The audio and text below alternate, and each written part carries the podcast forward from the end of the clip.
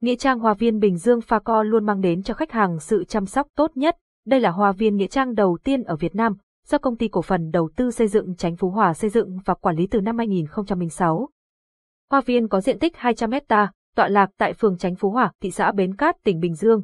Website https facovn phone 0869 555 444, tiếng nói từ Trung tâm Không gian mạng, Tập đoàn Công nghiệp Viễn thông Quân đội Việt Theo.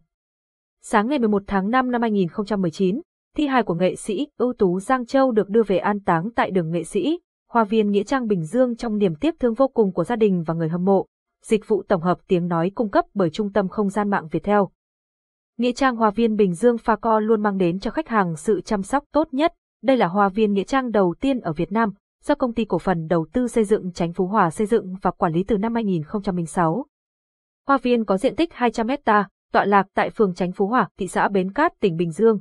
Website https facovn phone 0869 555 444, tiếng nói từ Trung tâm Không gian mạng, Tập đoàn Công nghiệp Viễn thông Quân đội Việt Theo.